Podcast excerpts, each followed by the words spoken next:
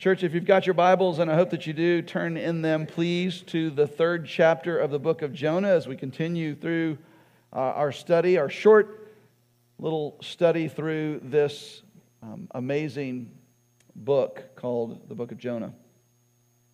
As we know, Jonah is not a book about a fish, it's not a book about Nineveh or the Ninevites, it's not even a book primarily about Jonah himself, it's a book about God. And God is presented to us in the book of Jonah as a loving, patient, caring God, a merciful God, but a God who hates sin and evil, so much so that he sends judgment because of it. But we're also presented with a God who loves people and has mercy on those who turn from their sin and evil and turn to him. Chapter 1 was all about Jonah running from God. God gave Jonah a message that he wanted him to deliver to the people of Nineveh because their evil and their violence and their sin had become too great for him. But instead of obey, obeying God, Jonah runs away from God and runs away from God's mission for him. He goes down to the coastal city of Joppa. He gets on a ship headed to Tarshish, the exact opposite direction. God sends a storm to interrupt his running away from him. And when the sailors find out who Jonah is and what he's done, they throw him overboard. And God mercifully appoints a fish to swallow Jonah. And he's in the belly of the fish for three days and three nights. Last week, we learned that chapter 2 was all about Jonah repenting. Or rather, it was all about God leading Jonah to repent, taking him to a place of repentance. And Brian noted that as from Jonah's own mouth, we learn that God is sovereign in salvation. And sometimes God's sovereign mercy comes in the form of discipline, like a storm. But other times it comes in the form of blessing and kindness and rescue like a fish and being kept alive in the middle of that storm in the belly of the fish for three days and three nights. But whether it's the descending mercies of blessing and kindness, God's mercy is meant to lead us to repentance. And so, being led by God to repentance, Jonah repented in chapter 2. And the fish vomits Jonah onto dry land. And that's where we find Jonah here at the beginning of chapter 3. And so we've learned so far that, like Jonah, we're all prone to run from God. We're prone to run from his presence and run from his task that he's given to us, run from the mission that he's set before us. We're runners. But we've also learned that, like with Jonah, God relentlessly pursues us to bring us back to Him. And His sovereign mercy in our lives, whether it's His discipline or His blessing and kindness, is meant to lead us to repent of our running and come back to Him. And so, as we look now at Jonah in chapter 3, freshly vomited onto dry land by the fish, what will we see next? What we'll see next is that God, in His kindness, still wants to use him. He still wants to use a selfish, imperfect prophet to warn unbelievers of impending judgment because of their sin and evil. And when they repent, God relents. So let's read Jonah chapter 3. Then the word of the Lord came to Jonah the second time, saying, Arise, go to Nineveh, that great city, and call out against it the message that I tell you. So Jonah arose and went to Nineveh, according to the word of the Lord. Now, Nineveh was an exceedingly great city, three days' journey in breadth.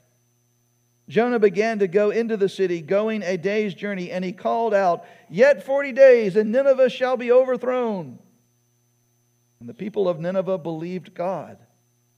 They called for a fast and put on sackcloth from the greatest of them to the least of them. The word reached the king of Nineveh, and he arose from his throne, removed his robe, covered himself with sackcloth, and sat in ashes. And he issued a proclamation and published throughout Nineveh by the decree of the king and his nobles let neither man nor beast, herd nor flock taste anything. Let them not feed or drink water, but let man and beast be covered with sackcloth, and let them call out mightily to God. Let everyone turn from his evil way and from the violence that is in his hands. Who knows? God may turn and relent and turn from his fierce anger so that we may not perish.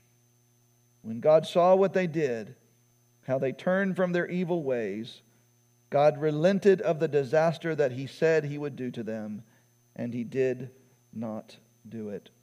Let's pray. Our Father, we thank you so much for the privilege of gathering together as your people. We thank you for the spirit of worship that we've already been a part of this morning. We pray, Father, that you be, you've been pleased not only with the words that we've spoken, but with the heart that motivated them. And Father, as we turn now to your word, we pray that you would keep us in that spirit of worship, bowing before you as we hear from you, speak to us. Father, Father, I pray that you would remove me from this stage that you would remove me from any focus or attention, and that we, your people, would hear from you. God, I ask for the glory of your name that you would sanctify saints and that you would save sinners for your glory. Pray this in Jesus' name. Amen. So, this is a story about God who still wants to use a selfish, imperfect prophet to warn unbelievers of impending judgment that is coming because of their evil. And that when they repent, God relents.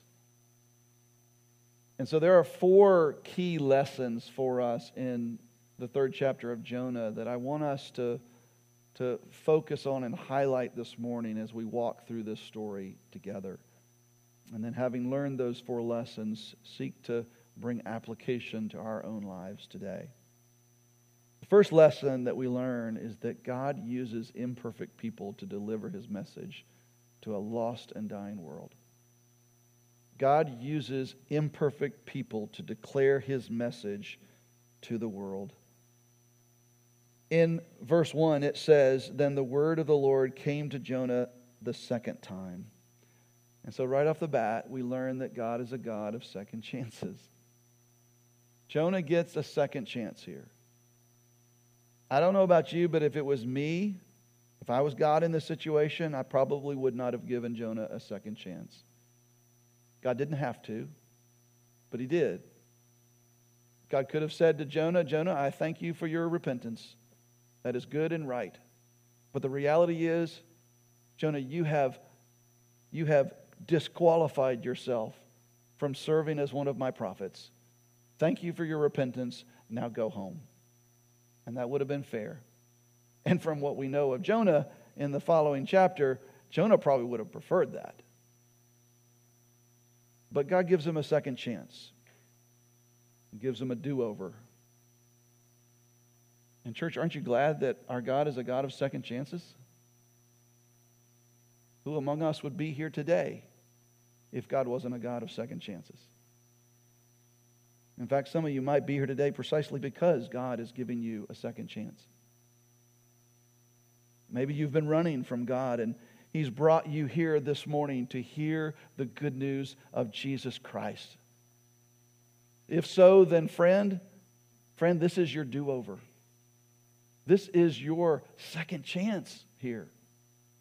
So, so don't miss the opportunity this morning to hear the good news of Jesus Christ. Don't miss this opportunity to get right with God. Or perhaps you're here this morning and you've been running from the mission that God has for you. like Jonah, you've been running away from the responsibility of delivering his message to the lost people that he's placed around you. Listen, friend, God is a God of second chances. And he delights to use broken, imperfect vessels like you and I to be his ambassadors. Because not only had Jonah blown his first chance, but the repentance that he came to in the belly of the fish, as we saw last week, was really just a half hearted repentance. As Brian noted last week, after three days and three nights in the belly of the fish, Jonah repented and returned to the presence of the Lord. He, he remembered the Lord. He cried out to the Lord. And in a sense, he came back to the Lord.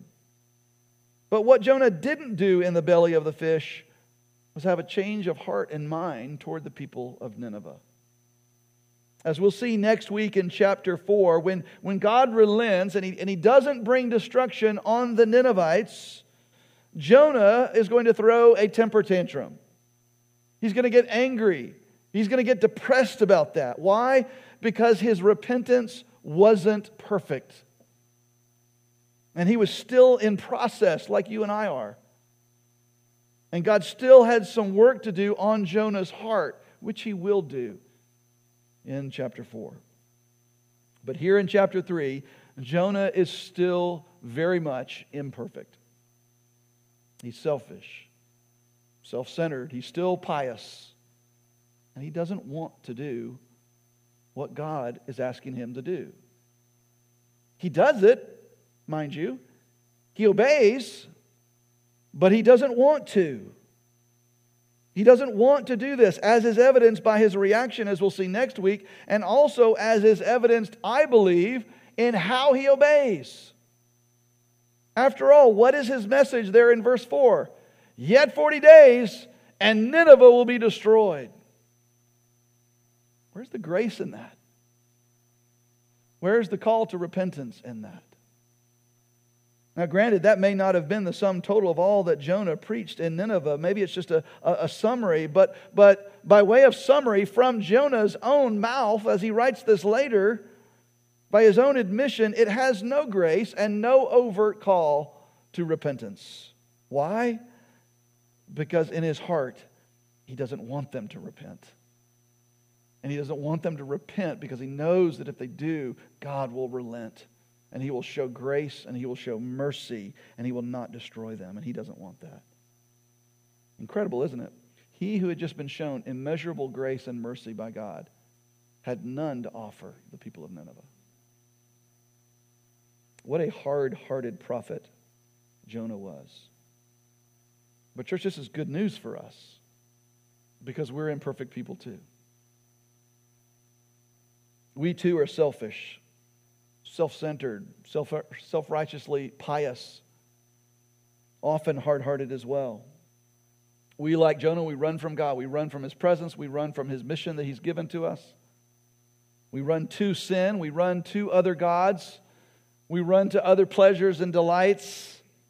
We all get on ships headed away from his plan for us. And even when we come back to him, often our repentance is only half hearted. And though we go through the motions of obedience, sometimes we don't do it for the right reasons. Far too often, our motives are impure.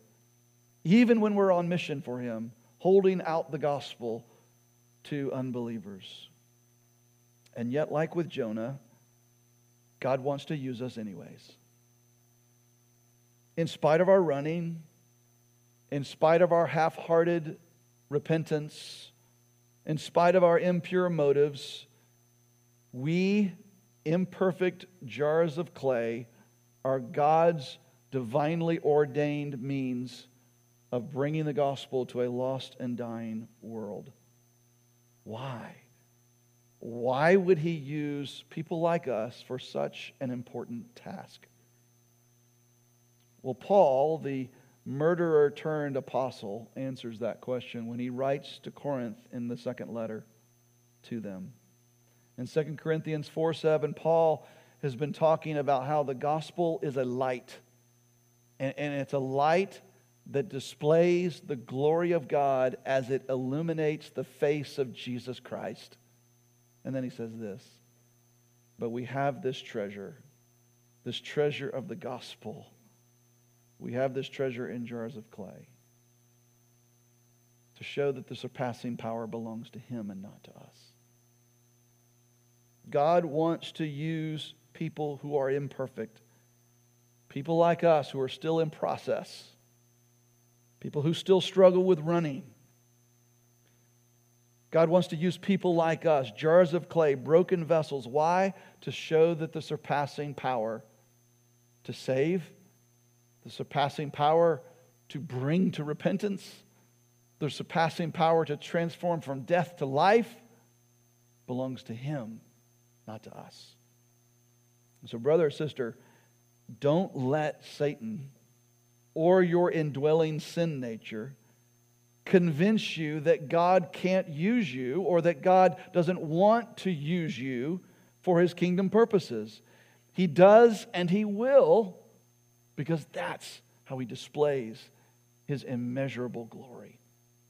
That's the first thing that we learn from this chapter. God uses imperfect people to declare his message to the world. The second lesson that we learn is that God's message that he declares through imperfect people is a message of warning. It's a message of warning of impending judgment because of sin. Let's look again briefly at the message that God gives to Jonah to deliver to the people of Nineveh. Again, verse 4 Jonah began to go into the city, going a day's journey. So, after a day's journey, he's only still going into the city, which tells us the enormity of this city, how great this city is, how huge it is. As we were told in verse 3, it is a three days journey in breadth. This is a massive city. And so he's going into the city, a full day's journey, and he begins to preach. And he called out, Yet 40 days, and Nineveh shall be overthrown. Eight words in the English, five words in Hebrew. Now, I know what some of y'all are thinking. I know, I know what you're thinking. When is Ken going to deliver a sermon that short, right? Well, keep dreaming, dreaming because I'm not. But I don't I don't necessarily think that this is all that uh, Jonah preached here. I do think that what he preached was short and concise, and he preached it over and over again. Yet 40 days, and Nineveh will be destroyed. Yet 40 days, and Nineveh shall be overthrown. Now, this wasn't prophecy. Nowhere are we told in this book that this is a word of prophecy of something that was going to happen. Rather, this is a word of warning. This is a warning of judgment. And it's a warning because the judgment to come was conditional. And it was conditional on the response of how the people respond to the warning. God would later lay out how he operates like this as he speaks through the prophet Jeremiah, as he prophesies to the kingdom of Judah. In Jeremiah chapter 18, listen to what God says through Jeremiah in verse 7 and following. God says, If at any time I declare concerning a nation or a kingdom that I will pluck up and break down and destroy it, if that nation, and here's the conditional part, if that nation concerning which I have spoken turns from its evil, I will relent of the disaster that I had intended to do to it. And if, any, if at any time, here's the converse, if at any time I declare concerning a nation or a kingdom that I will build and plant it, and if it does evil in my sight, not listening to my voice, then I will relent of the good that I had intended to do to it. Now, therefore, say to the men of Judah and the inhabitants of Jerusalem, Thus says the Lord Behold, I am shaping disaster against you, and I am devising a plan against you so return every one of you from his evil way and amend your ways and your deeds. And of course, we know the rest of the story. People of Judah, the southern kingdom of Judah, did not turn from their evil ways. And God did send destruction in the form of Babylonian conquest and exile. But the biblical principle here is clear the warning of judgment is a real and true warning. and is itself a call to repent. It's a call to turn and avert the impending judgment. And, and this was clear to the people of, of Nineveh. They, we know that it was clear to them because they ended up repenting. But also, we know that it was clear to them because in their repentance, they were hoping that judgment would be averted. They knew that it was a very real and true warning because they were hoping it would be averted by their repentance. Listen to the voice of the king in verse 9. After commanding everyone in the land to repent, he says, Who knows? God may turn and relent and turn from his fierce anger so that we may not perish. So the warning of judgment is conditioned on our response to that warning. If we respond rightly, then impending judgment is averted. If we respond wrongly, then impending judgment it's still impending. And so Jonah's message, which he received from God, was a warning judgment. It was a, it was a warning of judgment. And, church, the message that God has entrusted to the church, the gospel, that he's given to us to deliver the people of our Nineveh, the unbelievers outside of these walls who are lost and headed for a Christless eternity, both in our city and around the world the message that he's entrusted to us is a message of warning, a warning of impending judgment. The gospel of Jesus Christ, which is the message he's entrusted to us, is both bad news and good news. And in fact, if we don't share the bad news part of the good news, then how can the good news part really be good? How is the message of Jesus' death, burial, and resurrection good news if we don't understand the bad news that our sin and our rebellion against God has doomed us to an eternity of punishment, an eternity of separation from God. Apart from the latter, the former is just news. What makes it good news is that it fixes and resolves the bad news that we're sinners and we deserve and are hopelessly destined to spend an eternity apart from God. And if that bad news is true, and we know that it is, and we don't warn people of that bad news, then we're short selling the gospel. So much so that you could say that we're, in fact, altering the gospel itself and offering them something other than the biblical gospel. Now, I want to circle the wagons here for a moment. This is something that's just for us. I hardly ever speak out against another pastor or church. In fact, I don't remember the last time I did so. Because to do so is a very serious thing. But when a pastor, especially a well known pastor, communicates a message that alters the gospel, that is a very serious thing as well. And so it is with great trepidation, but also great concern for the gospel itself that I warn you, church, and anyone listening of the gospel altering message that is coming from Andy Stanley and North Point Community Church and Gwinnett Church down the street, which is just a satellite of North Point. Andy Stanley has been saying things for the last several years that have been troubling at best. But the messages that have been coming from him recently have taken this to a new level, one that I believe qualifies as heresy. North Point's recent unconditional conference and Stanley's later follow up defense of that conference have essentially given LGBTQ people a pass on their sin. While he later gave lip service to a biblical sexual ethic affirming that marriage is between a man and a woman, that anything outside of that is in fact sin. He later doubled down and said that for some people that is, quote, unsustainable. And so, who are we to draw lines where God draws circles?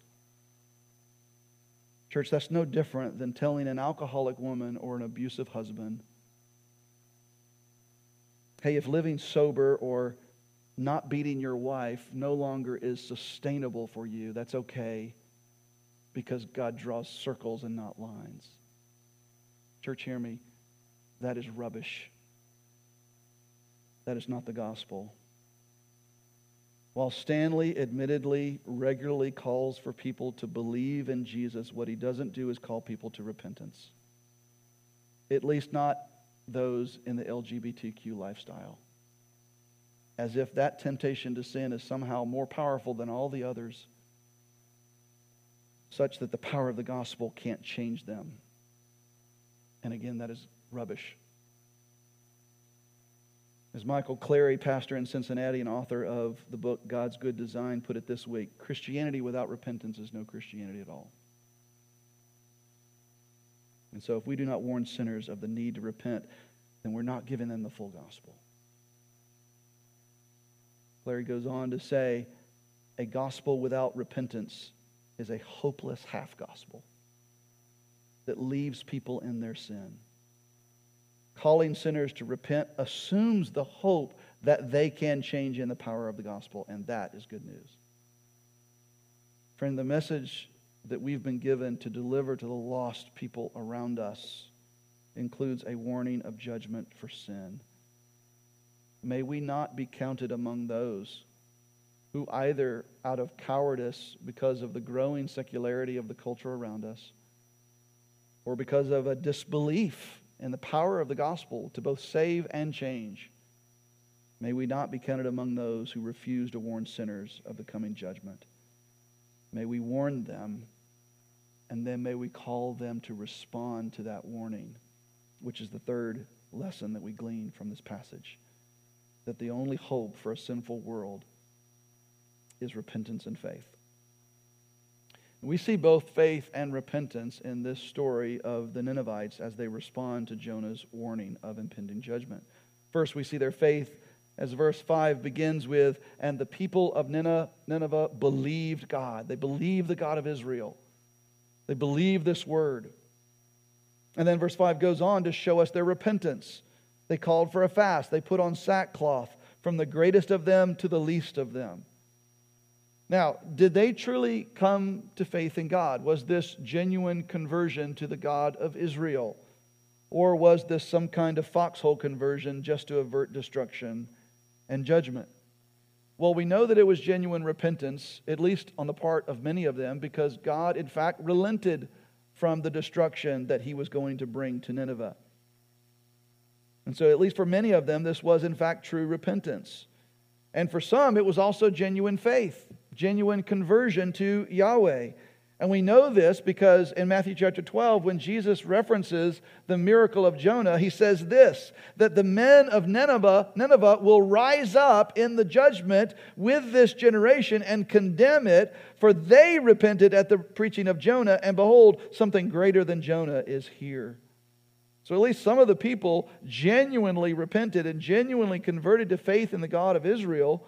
Because according to Jesus, these converted Ninevites will rise up in the judgment and condemn the unbelieving, unrepentant, and unconverted Pharisees whom Jesus was calling out in Matthew chapter 12.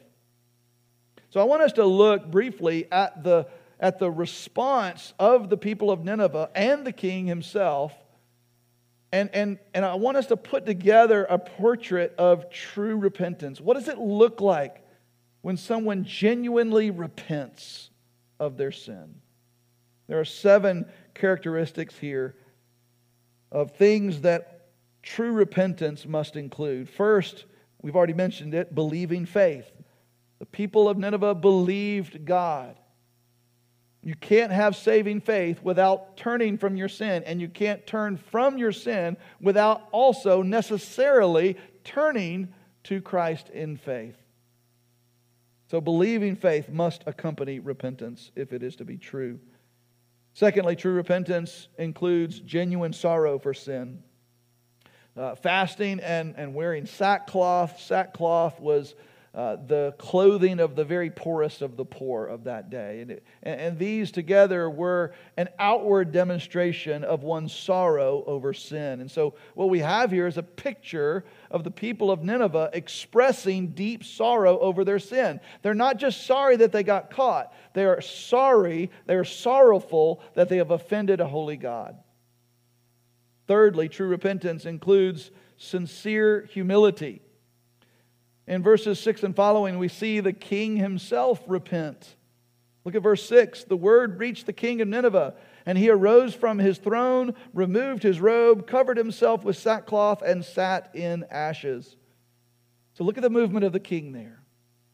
He gets off his royal throne, he takes off his royal raiment, he puts on sackcloth, the clothing of the poorest of the poor, an expression of sorrow over sin and repentance of evil and he sits not back down on his throne, but he sits on a throne of ashes. Another outward expression of inner sorrow and repentance. But the point here is that this was not just any Joe, this was the king. This was the king of Nineveh demonstrating significant humility in his repentance. Listen, true repentance will not happen if one remains stubbornly prideful.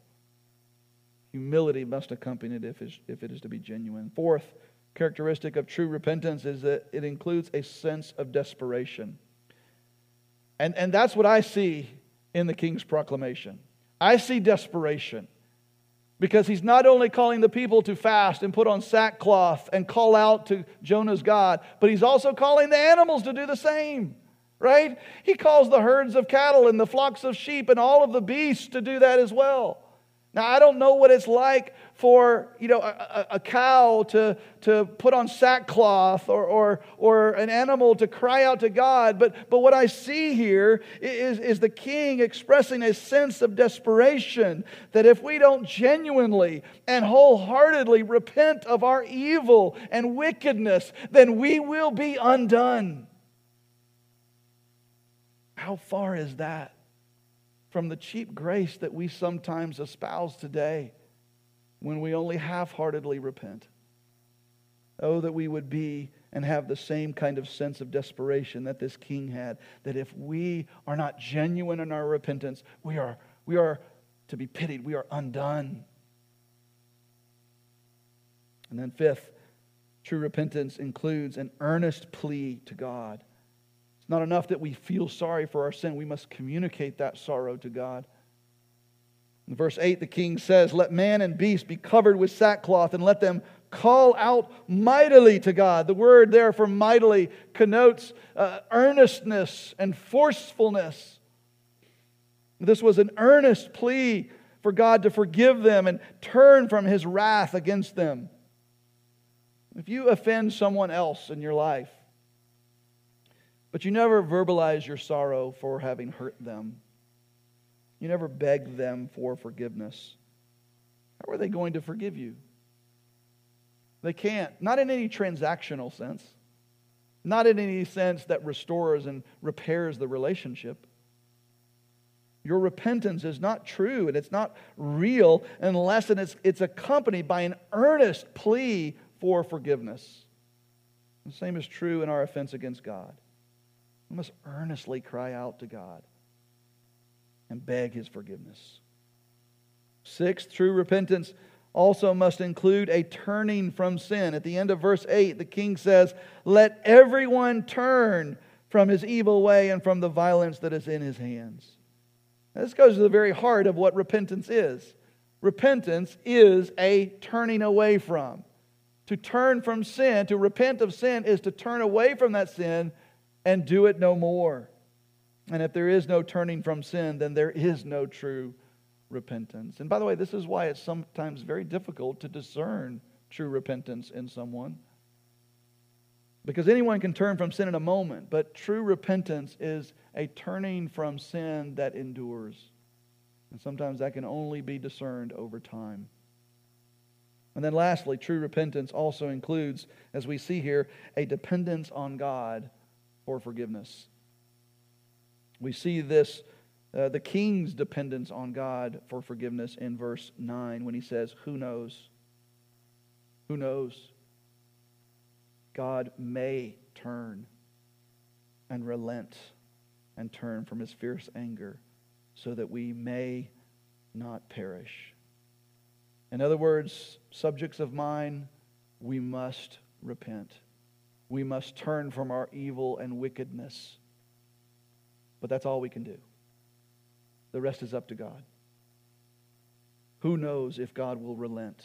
That's up to Him. We are, in a sense, He's saying, we are at His mercy, wholly dependent on Him for forgiveness. You see, repentance is not simply going through the motions of fasting and putting on sackcloth and sitting in ashes, or even simply turning from sin. It's much more inward in our heart than it is outward in our actions. And only God sees the heart. So only God is the true and only arbiter as to whether or not our repentance is genuine or not. But as New Testament Christians, we can know and be assured that if our repentance is genuine and true, God will forgive. Or as the fourth lesson from our passage says, when sinners repent, God relents. When sinners genuinely repent, God relents. He forgives. Verse 10. When God saw what they did and how they turned from their evil way, God relented of the disaster that he had said he would do to them, and he did not do it. So, what happened here? Did God change his mind? Was Jonah's prophecy of doom and destruction a false prophecy? No, we said earlier that this is not a word of prophecy, it's a word of warning. And God lays out in Jeremiah 18 how he handles that. God didn't change his mind because God never changes. Mark that down. He never changes. Oh, what a great truth and characteristic the immutability of God is. The immutability of God, He never changes. This is one of the defining characteristics of the God of Scripture. James 1:17 says every good and perfect gift comes down from the Father of lights with whom there is no variation or shadow due to change. In Numbers 23:19 Moses tells us that God is not a man that he should lie nor a son of man that he should change his mind. Does he speak and not act? Does he promise and not fulfill? God didn't change his mind here. And so, what are we to make of him relenting and not destroying Nineveh? Well, first, we should admit that this is not the first time that we've seen this on the pages of Scripture. In Genesis chapter 6, before the story of Noah, God looks out at the expanse of mankind and he says this The Lord saw that the wickedness of man was great in the earth, and that every intention of the thoughts of his heart were only evil continually. And then verse 6 And the Lord regretted that he had made man on the earth, and it grieved him to his heart. What's going on with God's regret of having made man? That's what Bible scholars call an anthropomorphism. An anthropomorphism is, is when we ascribe to God a human quality, characteristic, emotion, whatever, in order to help finite man understand an infinite God. See, when we regret something that we've done, it's because we've done it wrongly or we've done something wrong. And God can do neither. God does no wrong and he can do nothing wrongly. But he can lament that he has to do something that he would prefer not to have done, but he must do it in order to bring about his perfect and divine will. And the best way for us to articulate what's going on in that is to ascribe to God the human emotion of regret. Similarly, in Exodus chapter 32, we know the story well. Israel makes a golden calf and worships the golden calf. And God is rightly angry at Israel because of this. And he says, I will destroy Israel. But Moses intercedes. He prays on behalf of the Israelites, and he asks for God to relent, and God relents. It's not that God changed his mind in that. It's not that his judgment, it, it, it's not that he changed his mind. It was that his judgment in that instance was so sure, it, it was so deserved and so just because of Israel's rebellion and uh, idolatry that the best way to humanly understand it was to say that he relented. Something similar is happening here in Jonah chapter 3.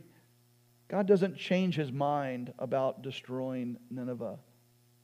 It's not that God's omniscience couldn't see beyond the veil as to whether or not the Ninevites would repent or not. He knew full well how they would respond to this message. But the warning of judgment would have had no teeth whatsoever for either the people of Jonah's day or the people of today unless God was humanly described as relenting from his course of action to destroy Nineveh. Because the people of Nineveh, from the greatest to the least of them, repented, in accordance somehow with God's sovereign and divine plan, they showed genuine sorrow and humility. They turned from their evil ways, and as a result, God relented and he did not wipe them out. Now, what does this mean for us? Well, it means that God's wrath against us is real. God's wrath against our sin is a very real thing, and it must be satisfied. There will be a punishment for your sins and my sins. There will be. It's real, and it's coming. There's real judgment that's coming for sin. Someone is going to need to pay the penalty for your sin and mine. It will either be us or by the grace of God, it will have been Jesus himself. Jesus came to satisfy the wrath of God against our sins. He came to be our substitute we deserve to pay. And when we repent and believe, God relents from sending us through that judgment. And instead, all of our sins are set upon his Son, the Lord Jesus. And he takes on the punishment that we deserve to pay. So, those are the four lessons that we walk away with. Let me briefly conclude with just some words of application from those. First, because God uses imperfect people to declare his message of hope to the world, friend, don't let the enemy keep you from engaging in the mission that he has for you. Don't let him keep you from engaging in the task of holding out the gospel to the people around you by pointing his crooked finger at you and telling you that you're not good enough to tell people about Jesus. Because God wants to use clay pots like us, broken, imperfect vessels in order to show that the surpassing power to save belongs to Him and not to us. Secondly, because God's message is a message of warning, let us not shrink back from warning sinners of impending judgment. Sinners not only deserve judgment, they will receive judgment. That impending judgment is a true and real warning unless they heed that warning. Thirdly, because the only hope for a sinful world is to believe on Christ and repent of their sins, let us call on sinners to do both. Let us call on them to, to believe on Christ and to trust in his, his finished work at Calvary. And let us call them to repentance, true repentance, as outlined here. And fourthly, because God relents when sinners repent, let us thank Him that he has relented from pouring out his wrath against sin on our behalf and instead has poured it out on Christ. And if you're here this morning and you've not repented of your sins, you've not come to a place of faith in Christ alone as your only hope for being rescued from the judgment that you now know you deserve, if you've not repented and believed, then, friend, God has not yet relented from pouring out his wrath on you. It's coming. And your only hope is to believe on Christ. God sent his one and only Son to live the perfect life that obviously none of us could, to achieve a righteousness that we must have but can't earn, to die in our place on a cross, paying the price that we deserve. Believe on Christ, repent of your sin, trust in Him, and He will relent from pouring out His wrath on you. And friend, He will have poured it out on His Son in your behalf.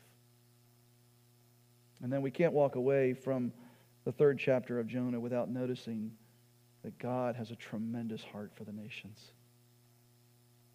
Ultimately, God relented from his wrath against the people of Nineveh because he had sheep in that city who he needed to reach. And God has sheep in this city that he intends to reach.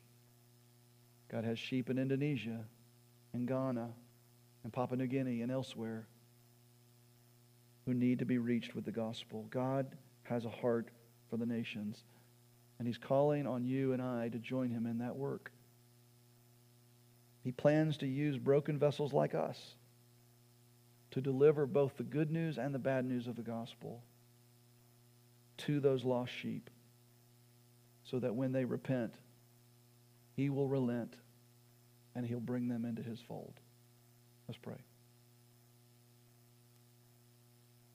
Father, we thank you so much for the story of Jonah's life and how you interacted with him and through him.